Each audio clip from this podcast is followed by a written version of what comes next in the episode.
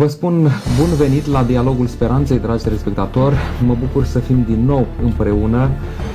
În această ocazie vom face o concluzie pentru cartea profetului Daniel. Am studiat diverse capitole, diverse profeții, diverse întâmplări din cartea aceasta. Este o carte uimitoare, este o carte extraordinară, dar în același timp este o carte actuală. Alături de mine, în studio, se află domnul pastor Daniel Bursu, căruia îi spun bun venit. Mulțumim pentru invitație, bun regăsit. Și de asemenea, domnul pastor Constantin Ciobanu și dumnealui îi spun bun revenit în studioul emisiunii Dialogul Speranței. Mulțumesc pentru invitație, bine v-am găsit. Așa cum spuneam, cartea lui Daniel este o carte actuală, o carte importantă pentru noi, pentru că descoperim în ea anumite principii după care au trăit oamenii lui Dumnezeu de-a lungul timpului, principii care sunt valabile și astăzi. Vă încurajez să studiați și în mod personal cartea aceasta pentru a vedea oameni mari, caractere mari, care odată cu schimbarea lucrurilor au rămas de partea lui Dumnezeu, au rămas credincioși lui Dumnezeu, iar oamenii care nu aveau nimic de a face cu Dumnezeu recunoșteau măreția caracterului acestor oameni. Dragii mei, Așa cum spuneam, încercăm să facem o concluzie la cartea aceasta și vreau să vă întreb care credeți dumneavoastră că a fost punctul care a determinat istoria viitoare a lui Daniel și a prietenilor săi atunci când ei au fost luați ca robi în uh, țara Babilonului? Nu era deloc o situație de dorit, nu era o situație favorabilă, însă a fost un moment care a marcat viitorul lor. Domnule pastor uh, Constantin Cebanu, Suntem în anul 606 înainte de Domnul Hristos, când împăratul celui mai mare imperiu din vremea aceea, Nabucodonosor, împăratul Imperiului Babilonian, ia în robie regatul lui Iuda datorită fără de legilor poporului și neascultărilor, printre cei care am zice noi, nevinovați, ajung în această stare deplorabilă, e și Daniel, un tânăr credincios, așa cum vom vedea, și trei tovarăși ai lui, credincioși, devotați. Ceea ce ne uimește la acești tineri evrei este faptul că ei au ales să asculte de Dumnezeu, nu doar în vremuri bune de libertate, ci și în vremuri de restriște, de durere, de necaz și cu prețul vieții lor știau că îi poate costa viața, au ales să rămână fideli și credincioși lui Dumnezeu și principiilor de abstinență în ce privește alimentația, da, Uh, nevoind să se întineze cu alimentele de la masa împăratului, care erau uh, nerituale, nesănătoase. Da, Daniel știa că există o uh, mare înrăurire între alimentație și sfințirea vieții are de-a face lucrul acesta cu sfințirea vieții noastre și ne uimește faptul că Daniel și cei trei tineri au ales să fie de partea lui Dumnezeu, lăsând ca rezultatele să fie hotărâte de cel preanalt pe care ei îl iubeau și îl slujeau. Chiar în condiții vitrege, în condiții de robie. Domnule pastor Daniel Bursuc? Mă gândeam la, la tânărul acesta împreună cu prietenii lui o condiție de război, deportare din, uh, din locul în care stai, într-un fel o, o, o înțelegere a profețiilor că, e, că poporul este pedepsit, că Dumnezeu pedepsește poporul și e, e, în Deuteronom era în, în, în profețiile biblice era punctul maxim al uh, pedepsei lui Dumnezeu. Și totuși acești tineri se gândesc să nu renunțe la încrederea în Dumnezeu și la dedicarea lor pentru, ei, pentru el. În versetul 8, în limba română nu apare nuanța aceasta, dar în, în limba în care a fost scrisă, în ebraică, când textul spune Daniel s-a hotărât să nu se spurce cu bucatele alese, în limba ebraică apare și cuvântul în inima lui. Daniel s-a hotărât în inima lui să rămână credincios unor învățături erau învățăturile pe care el le primise de când se născuse. Și cred că, cred că asta este un lucru marcant în istoria oricărui om, și anume când iei hotărâri. Și când iei hotărâri cu inima ta sau în inima ta. Vedeți, adevărul pentru noi este o noțiune intelectuală.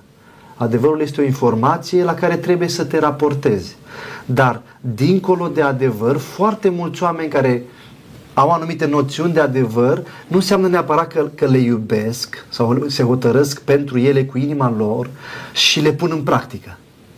Și cred că asta este imaginea frumoasă din Daniel capitolul 1, că omul acesta, și vedem și parcursul istoriei lui, arată că dacă vrei să fii al lui Dumnezeu, dacă vrei să rămâi credincios, nu trebuie să fie doar o adeziune intelectuală la ceva, ci trebuie să te hotărâși și cu inima trebuie să legi adevărul, intelectul de ceea ce iubești, de bucurie și nu doar de o recunoaștere, ci de o adeziune de plină a ceea ce înseamnă trăirea ta pentru adevăr. Și de asta cred că este elementul pe care Biblia îl menționează și foarte evident chiar la începutul cărții. Și de aici încolo se vede că această decizie, nu numai că lui Dumnezeu i-a plăcut, dar Dumnezeu a intrat în istoria lor și a scris împreună cu ei istoria lor.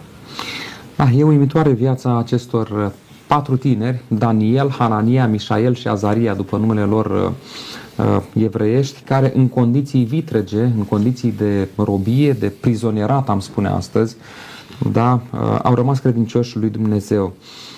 Mergem tocmai la capitolul 9, pentru că sunt capitoluri frumoase, experiențe frumoase prin care au trecut aceștia și au rămas de partea lui Dumnezeu. Însă, care era frământarea lui Daniel în capitolul 9? Pentru ce sau la ce se gândea el? Domnule pastor Cioban. E foarte semnificativ faptul că Daniel era un iubitor al cărților sfinte. El a citit din cărțile profetului Ieremia că perioada de robie stabilită de Dumnezeu ca pedeapsă pentru poporul Dumnezeu era de 70 de ani. Și văzând că se apropie pe la anii 68 și nimic nu se întâmplă și nu se conturează la orizont, Daniel este atât de frământat și neliniștit ca nu cumva să se uh, prelungească perioada de robie și mai ales când a primit și profeția cu 2300 de ani, poporul de-abia atunci a Sfântul Locaș să fie curățit, spune uh, capitolul 8 spre final, zice, a leșinat a fost bolnav și zice, mi-am întors fața spre Dumnezeu să-L caut cu rugăciune. Acum, mi-aduc aminte când eram la vamă, am fost de mai multe ori la vamă cu situația acestor sinistrați și am întâlnit pe cineva care atunci când a auzit că sunt duhovnic, mi-au spus, zice, domnule, știți dumneavoastră cum se roagă semenii noștri în Ucraina, în biserici? Zice, ți se rupe inima de durere, ești sfâșiată de suflet, cu ce ardoare, cu ce, cu ce patos, cu ce putere, cu ce înflăcărare pentru libertate, pentru să pună capăt ostilităților. Ei, noi nu prea ne-am rugat așa până acum. Și îl văd pe Daniel ca unul care se roagă atât de fierbinte și când ascult corul robilor evrei de Giuseppe Verdi, îmi dau seama acolo durerea, robia, apăsarea care te, te, te sfâșie, ce rugăciune a înălțat Daniel și cât de multe a plăcut lui Dumnezeu felul în care el s-a implicat. E uimitor lucrul acesta și rămân impresionat de situația aceasta. Să rugăm pe Domnul să ne ajute să ne rugăm și noi, nu doar așa superficial, foarte evaziv, ci să ne implicăm acolo și să simtă la tronul lui Dumnezeu că noi vrem din toată inima ceea ce cerem. Daniel a primit răspuns pentru că s-a rugat, așa cum spuneați dumneavoastră, el era într-o robie babiloniană și dorea să se întoarcă acasă, pentru că aceasta era promisiunea din partea lui Dumnezeu.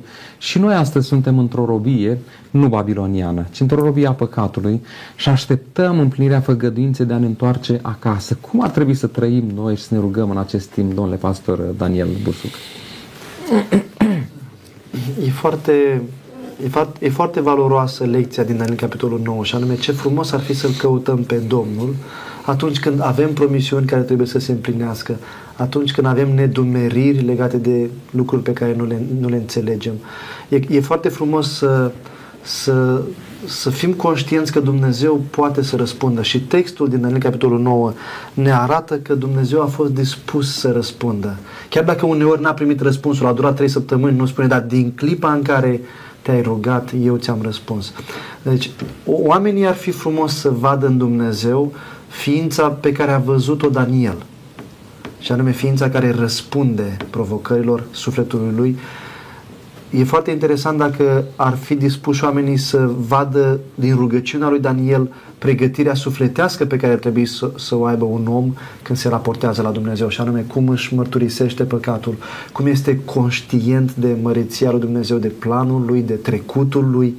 Și cred că cel mai frumos ar fi ca să, așa cum s-a hotărât în versetul 1 să-L slujească pe Dumnezeu și să rămână fidel cuvântului Lui, așa ar fi frumos ca oamenii astăzi, pe lângă rugăciune, pe lângă căutarea răspunsului la Dumnezeu, să încerce să se lase ajutați de Dumnezeu. Dumnezeu a trimis un înger, Gabriele, du-te și explică. Da? Dumnezeu poate să conducă pe oameni în a fi da? în a fi deplini în trăirea lor, în înțelegerea adevărului și Dumnezeu uneori o face prin descoperirea profețiilor, uneori Dumnezeu o face prin oameni, da? lui, lui Pavel îi zice, du-te în cetatea aceea și ți se va spune, voi avea pe cineva să, să-ți explice. De asemenea, tot în Faptele Apostolilor, când se vorbește despre uh, famen, famenul etiopian, uh, când îl întreabă Filip, îl întreabă, înțelegi tu ce citești, cum să înțeleg dacă nu în explică cineva. Și probabil că în felul acesta un om poate ajunge de plin în a-L înțelege pe Dumnezeu. Rugăciune, studiu cuvântului sau baza răspunsurilor în Sfânta Scriptură și uneori ajutat, da? ajutat de, de cei care pot să prezinte Cuvântul lui Dumnezeu astfel încât să-L vedem pe Dumnezeu și să putem merge cu El în fiecare zi. În uh, capitolul 9, versul 23, Sfânta Scriptură îl numește pe Daniel om prea iubit și scump. Îmi place foarte mult uh, declarația aceasta. Uh, ne puteți ajuta să înțelegem cum să trăim, cum să facem ca și în dreptul nostru Dumnezeu să spună și tu ești un om prea iubit și scump. Domnule pastor Cevanu? E fascinant lucrul acesta când ne gândim la modul în care Daniel s-a rugat pentru poporul său. N-a fost o rugăciune egoistă pentru mine, pentru ai mei, pentru prosperitatea mea, ci Daniel s-a rugat pentru binele și propășirea cauzei lui Dumnezeu, pentru onoarea lucrării lui Dumnezeu, pentru binele poporului său, pentru dezrobirea semenilor lui. E mare lucru să-ți pese de uh, fericirea și de bunăstarea celor de lângă tine. De multe ori noi nu avem această uh, implicare. Când vedem cuiva îi merge bine, parcă nu suntem așa de... Dar să te bucuri de succesul lui, să te bucuri de, de, de propășirea lui, să te bucuri de avansarea lui, de creșterea lui. Ori Daniel avea spiritul acesta și e frumos, așa cum spune versetul 23. El a știut să apeleze la rugăciune și aș aminti un gând. Ar trebui să facem din rugăciune o știință. Ce înseamnă lucrul acesta? Uh, așa să te prezinți înaintea lui Dumnezeu și să porți pe sufletul tău, cum purta marele preot în vechime numele fiilor lui Dumnezeu, să porți pe sufletul tău când vii în rugăciune pe cei dragi ai tăi. Îmi spunea cineva, zice, eu am pe lista mea de rugăciune 3000 de suflete pentru care mă rog. Și zic, ce aveți trecut acolo? Zic, am trecut eh, eh, președintele țării, premierul, parlamentul, oamenii din parlament, primarul din orașul nostru, consiliul local, am pe, trecut toate liceele, toată conducerea, administrația, toți cei care răspund de mass media și mulțumim și noi aici domnilor care ne, ne găzduiesc pentru că este o, să ne rugăm pentru dânsii și să-i purtăm pe inimile noastre. E o știință pentru că Moise se roagă, zice, Doamne, dacă Tu nu ierți pe oamenii aceștia care au dat cu bolovani în mine, dacă nu ierți și nu îi mântuiești, șterge-mă pe mine din carte și nu vreau mântuirea. Eu vreau să fie și ei mântuiți. Spuneți, vă rog, dumneavoastră, ce frumos a rugat Daniel. Și Dumnezeu, privind în felul acesta, zice, om prea iubit și scump. Da, e frumoasă declarația aceasta. Putem să fim și noi oameni prea iubiți și scumpi, domnule pastor uh, Bursuc Daniel? Sigur că, sigur că da. Uh, realitatea este că Sfânta Scriptură despre asta vorbește, despre cum, cum ne-a iubit pe noi Dumnezeu și cum devenim și noi oamenii aceștia despre care uh, puneți dumneavoastră întrebare.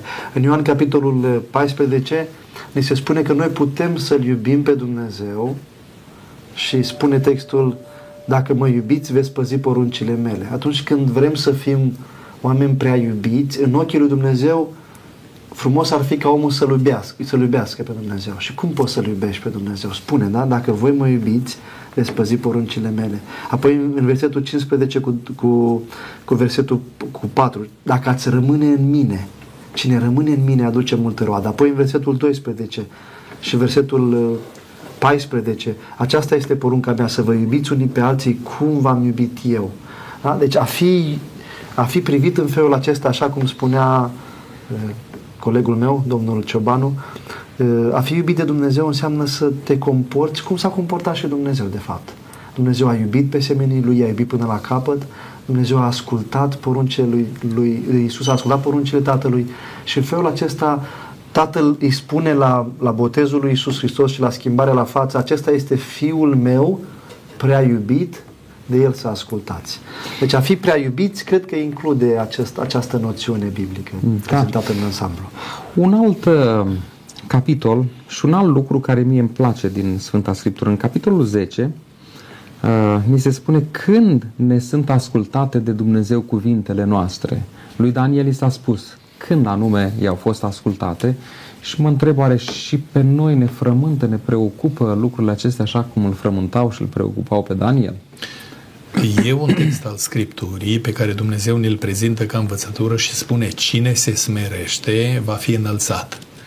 Înaintea lui Dumnezeu este privită ca o noblețe de caracter această atitudine a noastră de smerenie, adică nu să mă înalț pe picioroangele mândriei mele și să strig cu putere la toți, vedeți cine sunt eu, ce grozav, ce deștept, ce înțelept. Nu, lui Dumnezeu nu-i place lucrul acesta. Mai degrabă atitudinea lui Iov zice, mi-e scârbă de mine, mă pocăiesc în țărână și cenușă, nimic bun, spune David, nu locuiește în mine. Și atunci, dacă e ceva bun în mine, e dată de Dumnezeu, e dat de Duhul Sfânt care lucrează în viața mea. Și în felul acesta, așa cum dumneavoastră ați amintit, uh, rugăciunile noastre sunt ascultate și uh, Apostolul Pavel ne amintește, zice, mă port aspru cu trupul meu. Cu ceilalți mă port blând, frumos, dar cu mine mă port aspru pentru că vreau să cresc, să mă dezvolt. Și Dumnezeu ascultă rugăciunea mea când mă vede în starea aceasta.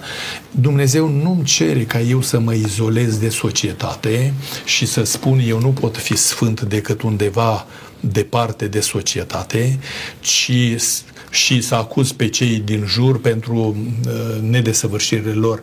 Și Dumnezeu dorește, uh, citim în rugăciunea Domnului Hristos din Ioan 17, Mântuitorul s-a rugat, nu te rog să iei din lume, ci să-i păzești de ce rău. Lumea are nevoie de noi, de prezența noastră. Noi facem parte din băteala aceasta a omenirii, suntem țesuți împreună cu omenirea noastră și durerea lor e durerea noastră, bucuria lor e bucuria noastră și atunci e bine, uh, se spune despre Domnul Hristos că El se amesteca printre oameni, îi iubea, îi ajuta în rezolvarea problemelor lor și când le spunea urmați-mă, ei simțeau că Isus îi iubește. Așa trebuie să simtă vecinii mei, semenii mei, prietenii mei, colegii mei de lucru, că eu îi iubesc și trăiesc pentru binele lor și pentru propășirea lor.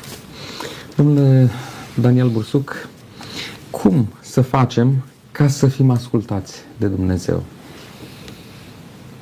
Haideți să citim versetul 12.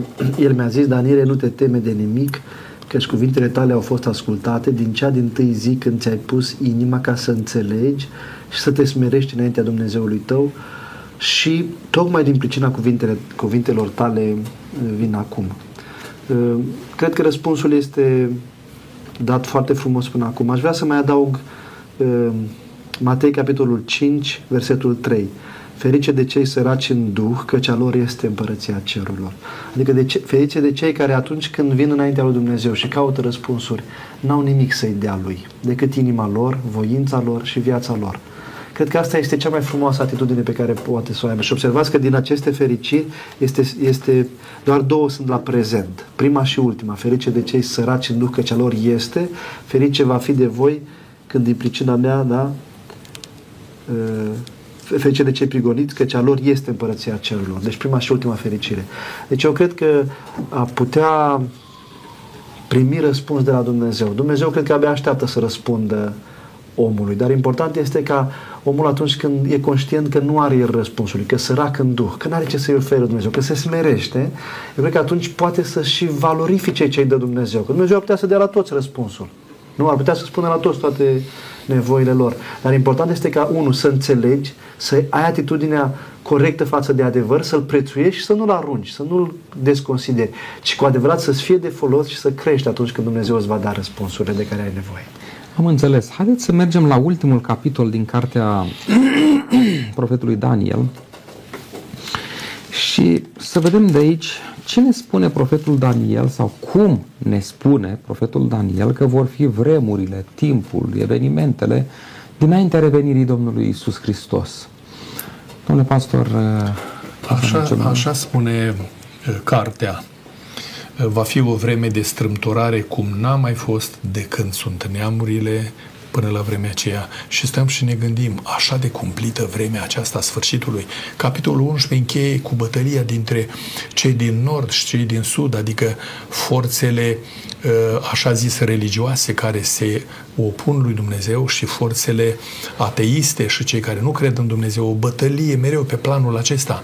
Și acum uh, vine capitolul 2 și spune vrem de strâmtorare. Din punct de vedere spiritual, Ierusalimul și templul nu mai sunt, adică Dumnezeu parcă nu-ți mai răspunde, nu mai e la cârmă, parcă toate au luat-o anarhic de avalma, nu mai e nicio conducere înțeleaptă și lucrul acesta te descumpănește. Apoi ce mai putem spune? Ecologiștii avertizează cu privire la dezintegrarea planetei și nimănui nu-i pasă și parcă nu ia o uh, atitudine că e casa noastră planeta aceasta.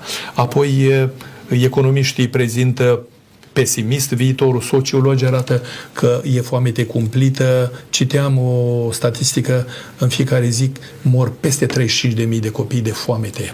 Cu abdomenul umflat, sărmanii de ei, e cumplit să fii un părinte și să nu poți da o bucățică de pâine copilașului care strigă la tine în disperare că moare de foame. E ceva, n-am trăit, nici nu vreau să trăiesc, dar imaginați-vă, acestea sunt vremurile pe care le trăim noi. Apoi situația politică, parcă stă pe un teren mișcător, nimic nu mai e la locul lui. Starea morală a societății, crimă, violuri, nenorocire, droguri, spuneți dumneavoastră, alcoolul, sida, parcă florile răului înfloresc pe oriunde și ne uităm așa și dăm dreptate profetului vremuri de strâmtorare cum n-au mai fost. Acestea sunt vremurile pe care le trăim noi. Ce să facem? Ce să facem? Să rugăm pe Domnul să vină împărăția Lui cât mai curând și să schimbe starea noastră, să ne bucurăm de uh, reînnoire, să ne bucurăm ca planeta noastră să fie introdusă în armonia Universului.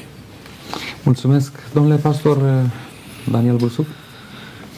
Așa cum uh, așa cum ați așezat dumneavoastră întrebarea, e clar că lucrurile se vor degrada. E clar că va fi, va fi nevoie de ajutor, că la urma, la urma urmei așa se încheie capitolul 11 din Daniel, că cel care va provoca necaz nu va primi de la nimeni ajutor. Și cel care va face prăpăți și luptă.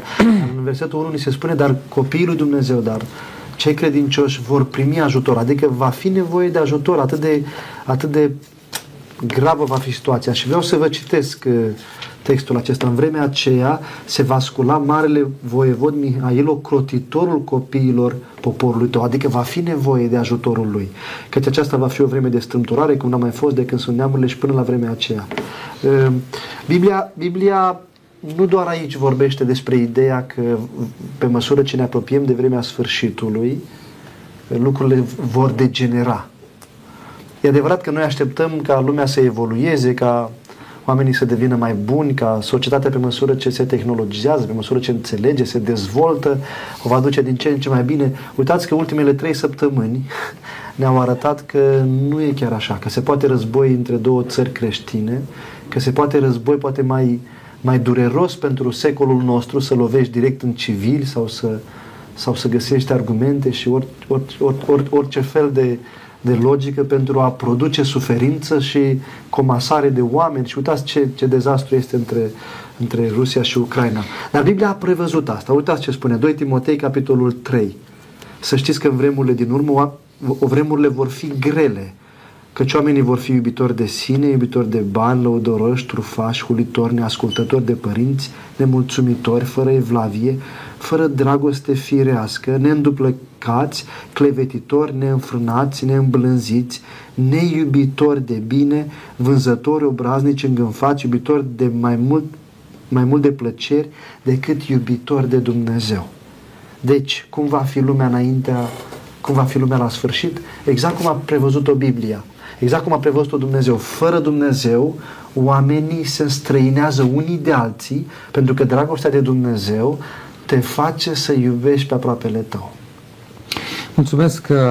Versetul 1, deși este sumbru, are două elemente mari care aduc lumină. Primul l-ați pomenit deja, faptul că Mântuitorul Iisus Hristos, Marele Voievod Mihail, se va ridica și va aduce izbăvirea.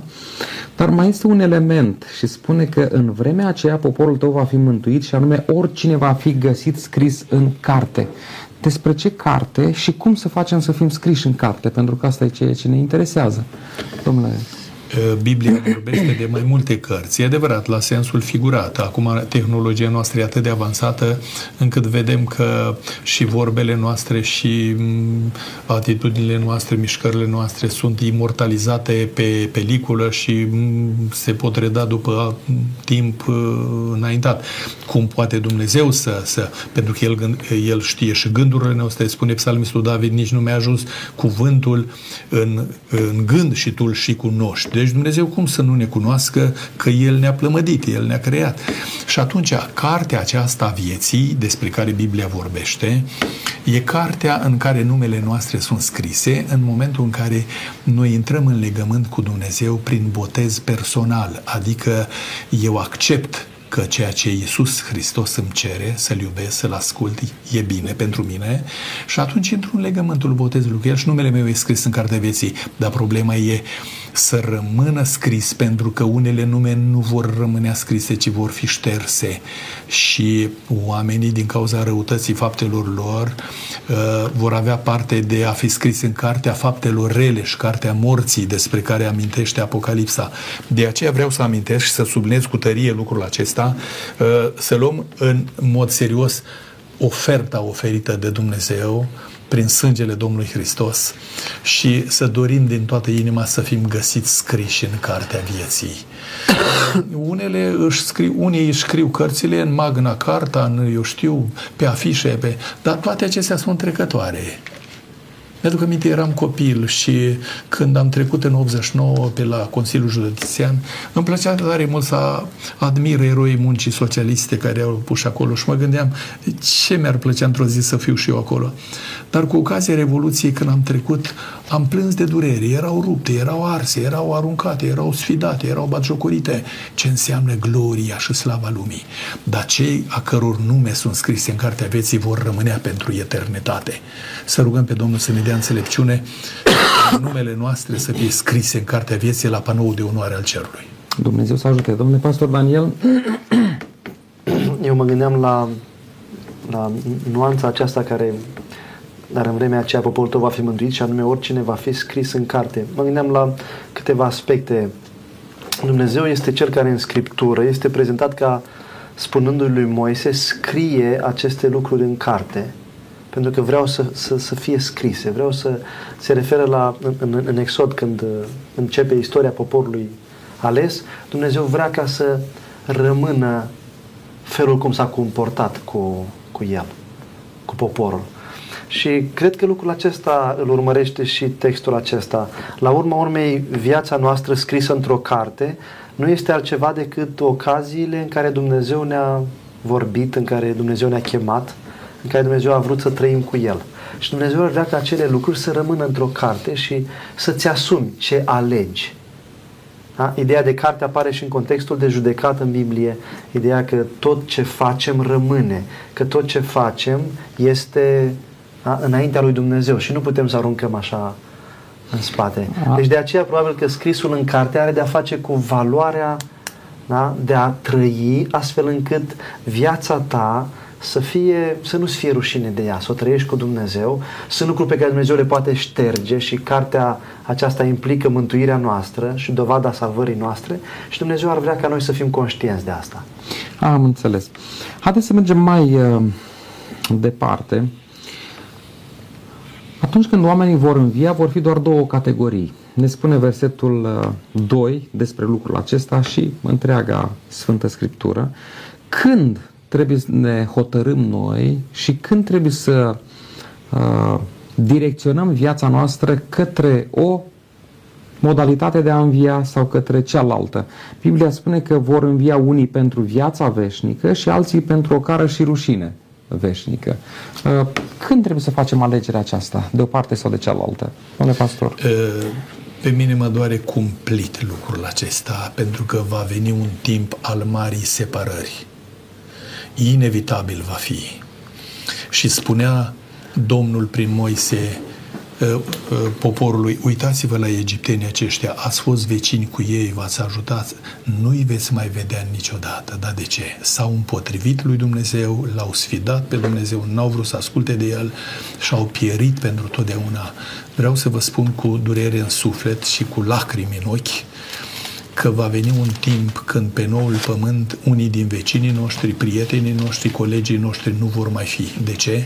Au ales altceva decât pe Dumnezeu și bucuria veșniciei. De aceea aș vrea să strig cât aș putea de tare și să mă audă toată lumea. Versetul acesta spune unii se vor scula pentru viață veșnică. Ce bucurie, veșnicie, ce frumusețe, lucruri pe care nici nu le gândim, ne vor fi oferite atunci de Domnul Hristos, El care este autorul științei și a înțelepciunii veșnice, într-o înțelepciunii, vom trăi cu El să ne descopere secretele creației lui, ce minune! Iar Daniel spune unii pentru o cară și rușine, ce durere! Ce durere, o cară și rușine. De aceea, dragii mei, să nu fim nepăsători de, față de mântuirea care ne bate la ușă, să ne intereseze destinul nostru prezent și veșnic, să știm unde vom petrece veșnicia E atât de important lucrul acesta. Ajută-ne, Doamne, să fim de parte celor mântuiți. Când eram student, priveam în București pe la cimitirul Belu și citeam acolo pe cimitirul Sofiei Mavrodim. Zicea, nu mă tem de moarte, ci de veșnicia ei. Că moartea e trecătoare, dar veșnic, unde vei fi cu Dumnezeu? În slavă veșnică sau în rușine veșnică? Doamne, ajută-ne să alegem de partea Ta. Dumnezeu să ajute. Domnule pastor uh, Daniel Bursuc, cum să facem pentru a fi de partea cea bună, atât acum cât și în veșnicie?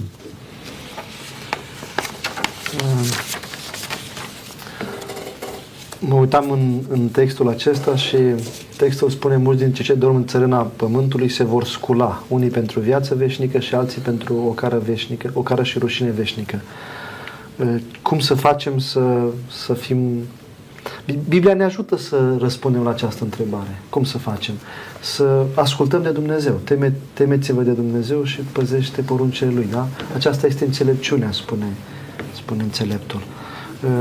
A, a putea fi conștienți de viața noastră, de trăirea noastră cu El, este, este lucrul cel mai important. În 1 Tesaloniceni ni se spune, de exemplu, că vor fi, la venirea Domnului Hristos, vor fi două categorii de oameni.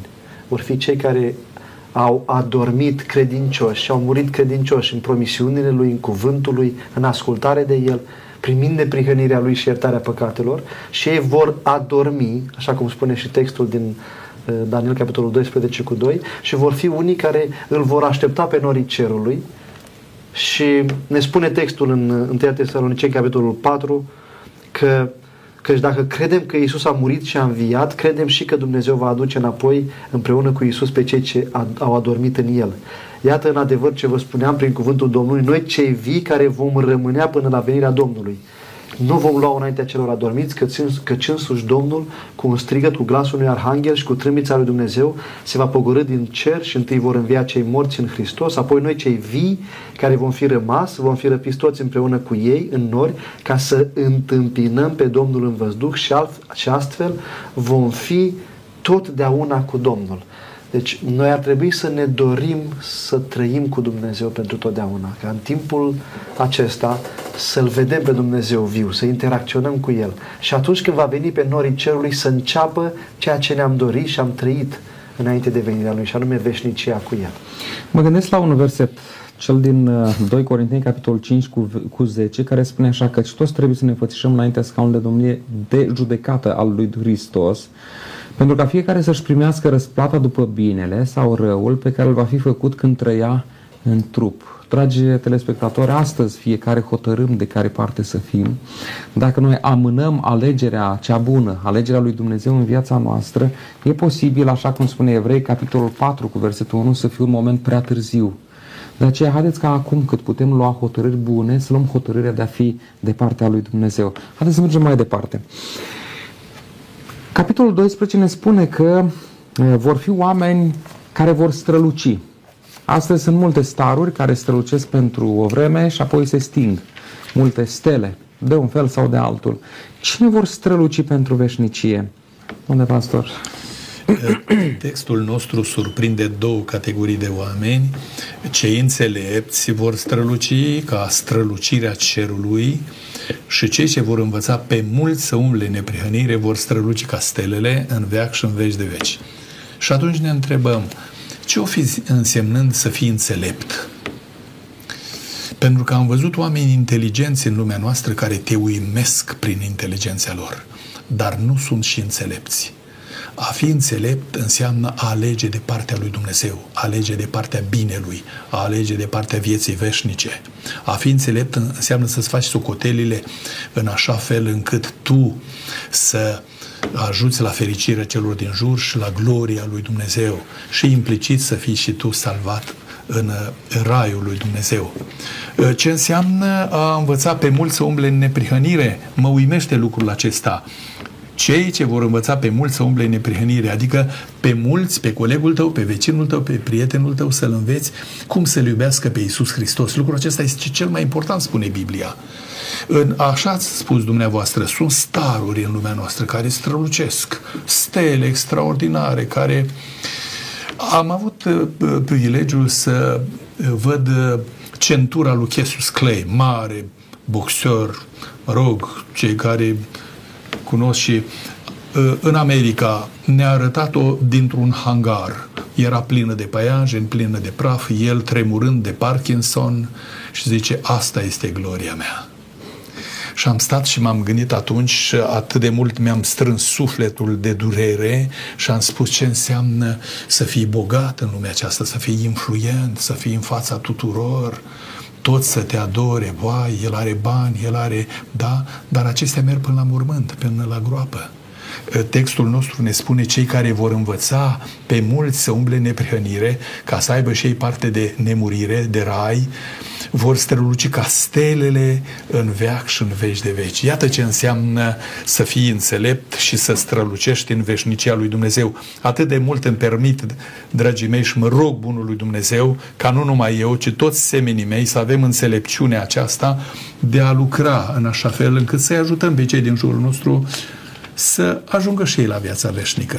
Poate că unii nu te vor înțelege, poate că unii te vor blama, poate că unii îți vor întoarce spatele, poate că unii te vor considera nebun, cum l-au considerat pe Noe. Nu contează. Doar să-l vezi că este salvat în raiul lui Dumnezeu. Să de Domnul să ne focalizăm toată energia noastră și valorile pe care Dumnezeu ne l-a dat pentru a învăța pe mulți să umble pe calea Domnului Hristos ca să aibă parte de nemurire. Domnule pastor Daniel Bursuc, cum să facem pentru a străluci în împărăția lui Dumnezeu? Uh, eu mă gândeam tot la, la nuanța aceasta a înțelepciunii și a strălucirii și a spunerii altora. În Proverbe, capitolul 19 cu 11, spune înțelepciunea face pe om răbdător și este o cinste pentru el să uite greșelile. Uh, imaginea aceasta a înțelepciunii, a, a, a cunoașterii lui Dumnezeu în felul acesta, a, a fi ca Dumnezeu, că Dumnezeu este răbdător și imaginea cea mai frumoasă a lui Dumnezeu este cel care iartă greșelile și a murit pentru oameni ca să le ierte greșelile. Imaginea aceasta de asemănare a înțeleptului cu Dumnezeu în felul acesta, eu cred că este o caracteristică frumoasă și cred că strălucește un om care este așa, care este răbdător, care uită greșelile, așa cum Dumnezeu este răbdător cu oamenii și cu El și uită de asemenea greșelile și îi răscumpără pe ceilalți. Imaginea aceasta vine ca o completare. În Daniel capitolul 11 cu 30, 33 spune așa, înțelepții poporului vor învăța pe mulți unii vor cădea pentru o vreme loviți de sabie și de flacără, de robie și de jaf. Da? Imaginea aceasta a înțeleptului, a omului care seamănă cu Dumnezeu, care e răbdător, care iartă, care învață pe alții, de, de acur, în decursul lumii pare că e o imagine a înțeleptului care va pierde, care, care aduce asupra lui ce? Jaf, aduce sabie și imaginea unui om care iubește pe Dumnezeu cu toată inima lui în, în, în decursul istoriei, în pagina istoriei este omul care este persecutat, este chinuit, este fugărit. Despre asta e vorba Daniel capitolul 7, 8, 9, nu? Ei, dar în capitolul 12 ne se spune un lucru foarte interesant, că acești înțelepți care vor străluci și care poate până acum au părut că au pierdut războiul sau că sunt învinși sau a rămâne credincios lui Dumnezeu, a fi răbdător, a, a rămâne pentru Biblie și pentru adevărul lui poate înseamnă rug sau poate înseamnă pierderea vieții. Capitolul 12 cu 3 ne dă o veste extraordinară că oamenii aceștia care s-au încrezut în Dumnezeu, care au fost ca El, oamenii aceștia de fapt vor străluci și Dumnezeu îi va face să strălucească pentru că oamenii aceștia prin asemănarea cu Dumnezeu se înveșnicesc și rămân veșnici așa cum Dumnezeu este veșnic și așa cum Dumnezeu strălucește în veșnicie. Mulțumesc, am discutat în emisiunea trecută mai mult, însă aș vrea acum să reamintim până când profeția lui Daniel avea să nu fie înțeleasă. Sunt în capitolul 12 două versete care vorbesc despre lucrul acesta. Într-adevăr, și versetul 4 și versetul 9 spune Daniele, tu pecetluiește cartea până la vremea sfârșitului. Atunci mulți o vor citi și cunoștința va crește. La vremea sfârșitului. Am văzut noi vremea sfârșitului, conform profeției din Daniel 7, 8, 9, 1844 intrăm în vremea sfârșitului. De atunci nu mai avem timp profetic pe care Biblia să-l prezinte, decât revenirea Domnului Hristos și intrarea noastră în glorie împreună cu El. M-aș lega puțin de partea a doua versetului, zice, atunci mulți o vor citi și cunoștința va crește. Vreau să vă spun, dragii mei, că până în jurul anilor 1800, căruța, roata trasă de cai a fost cea mai mare inovație. Dar deodată, acești 200 de ani au explodat atât de mult prin cunoștință încât ne uimește.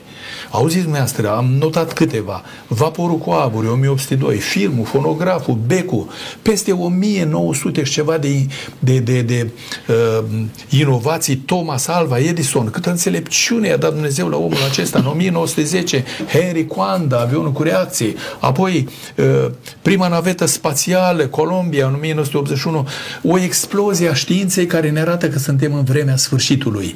De ce?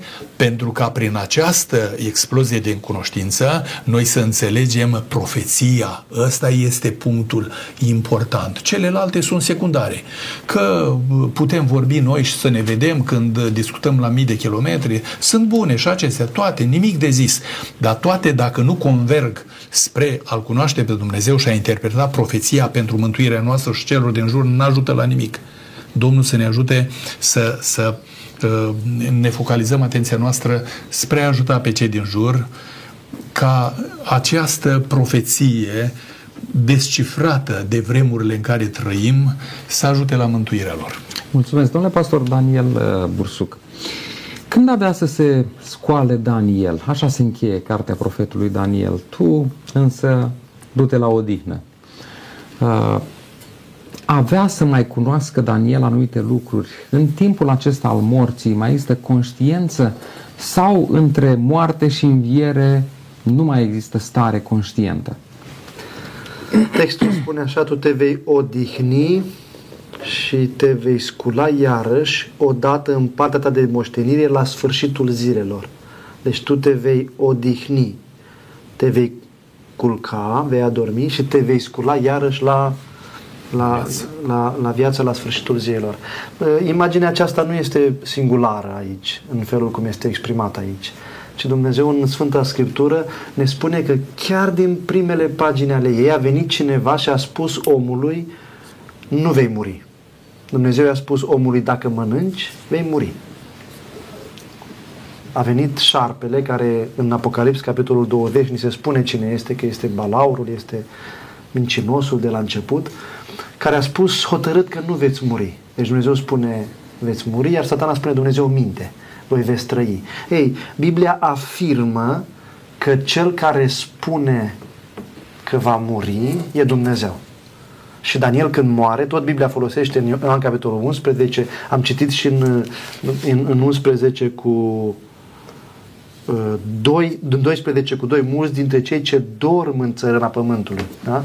Deci imaginea aceasta a omului, în imaginea Bibliei, este de fapt imaginea omului care atunci când moare, este ca atunci când este în somn, adică nu este conștient de el, iar după somn urmează trezire, nu? Da? Omul nu este conștient în somn, la fel cum mortul nu este conștient în somn și urmează să fie trezit, să fie chemat înapoi la viață, așa cum apare foarte clar în textul acesta. Deci asta, asta este imaginea Bibliei a, a omului. În moarte, uh, Eclesiastul spune capitolul 12, capitolul 9, în, în, uh, în moarte omul nu este conștient, nu trăiește, nu este o entitate separată de trupul lui care, se, care putrezește, ci din contră, Biblia spune că în ziua când a murit, i-a pierit, i-au pierit și gândurile, și planurile, și iubirea, și înțelepciunea și nu mai are, nu mai are de a face cu nimic din ce este sub soare. Deci Daniel nu mai știe ce se întâmplă cu vremea aceasta, de asemenea, Biblia spune că va fi o înviere a morților. Da? 1 Corinteni, capitolul 15, am citat deja din 1 Tesaloniceni, capitolul 4.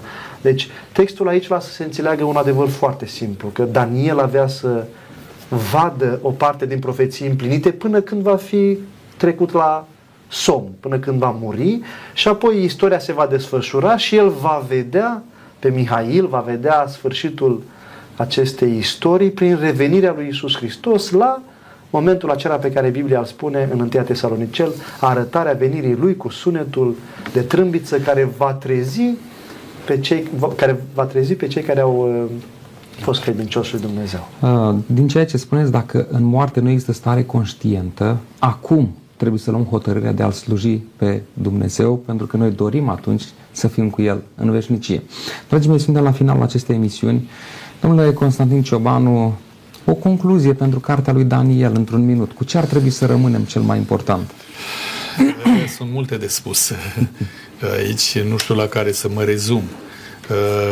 Daniel 12 cu 12, ferice de cine va aștepta. Adică să aștepți revenirea Domnului Hristos, te numește cartea lui Daniel fericit dar nu presupune indiferență, ci așteptare înseamnă un mod de viață, trăit frumos, nu așa, acțiune, să alegi să mănânci sănătos, să alegi să vorbești frumos, să alegi să te îmbraci decent, să fii cinstit în afaceri, să fii corect cu cei din jurul tău, să alegi să te închini doar Creatorului și să îl iubești doar pe El, să alegi uh, să fii printre îngeri în raiul lui Dumnezeu, nu? E o poezie care spune tu om ce în lumea asta mare răspundere ai prin tot ce faci, prin scris sau grai, tu îi conduci în iad sau rai pe oameni din lumea de păcate. Deci, exemplul nostru, dacă îl trăim frumos, îi vom ajuta pe oameni să ajungă la viața veșnică. Asta ne învață cartea lui Daniel și ne mai învață un lucru și cu asta închei, uh, cât de important este să ne asigurăm uh, viața la banca cerului. Asta înseamnă responsabilitate. E foarte important în mâna tot puternicului, a tot iubitorului, a tot înțeleptului Dumnezeu, care ne iubește, care ne slujește, care își dă viața pentru noi și vrea să fie cu noi în veșnicia Lui, să nu lipsim niciunul dintre noi. Mulțumim tare mult pentru prezența în emisiune. Domnule pastor Daniel Bursuc, în jumătate de minut un gând de încheiere? Dacă, dacă avem această profeție care transmite un lucru foarte frumos și anume că de fapt binele va învinge, că de fapt la sfârșit Dumnezeu conduce, că de fapt vine o vreme când Dumnezeu își va temeia împărăția Lui, că Domnul se va întoarce. Cred că cea mai, cea mai frumoasă concluzie a cărții lui Daniel este ceea ce spune în, în ultim, penultimul verset al Bibliei, și anume Apocalips 22, care este tot o carte profetică, spune așa, cel ce adeverește aceste lucruri zice da, eu vin curând, amin, vino Doamne Iisuse. Mulțumesc foarte mult pentru prezența în emisiune. Dragi telespectatori, am încheiat și această emisiune de concluzie pentru cartea profetului Daniel. Încă o dată vă încurajez să citiți această carte și să cereți putere de la Dumnezeu pentru a trăi așa cum au trăit oamenii lui Dumnezeu de-a lungul timpului. Aș vrea să încheie emisiunea aceasta cu uh, trei versete din Sfânta Scriptură spuse chiar de Mântuitorul Iisus Hristos. Evanghelia după Ioan, capitolul 14, versetul 1 la 3 spune așa Să nu vi se tulbure inima, aveți credință în Dumnezeu și aveți credință în mine, în casa tatălui meu sunt multe locașuri, dacă n-ar fi așa, v-aș fi spus, eu mă duc să vă pregătesc un loc și după ce mă voi duce și vă voi pregăti un loc, mă voi întoarce și vă voi lua cu mine, ca acolo unde sunt eu să fiți și voi. Trăim în vremuri tulburi. Trăim în timpuri când oamenii sunt frământați în diverse feluri și în diverse moduri. Este un singur loc în care găsim siguranță, doar la Dumnezeu. Vă invit, dragii mei, ca în aceste vremuri să ne întoarcem din toată inima la Dumnezeu, să-L iubim din tot sufletul nostru, să ascultăm de El, să-L primim în viața noastră, pentru că atunci când Mântuitorul se va întoarce, să fim în veșnicie împreună cu El. El a pregătit locuri pentru fiecare dintre noi și haideți să trăim în așa fel încât locul pentru mine și pentru tine, pregătit de Mântuitorul Iisus Hristos și plătit la cruce, să fie ocupat în veșnicie. Până data viitoare, Dumnezeu să ne binecuvânteze. La revedere!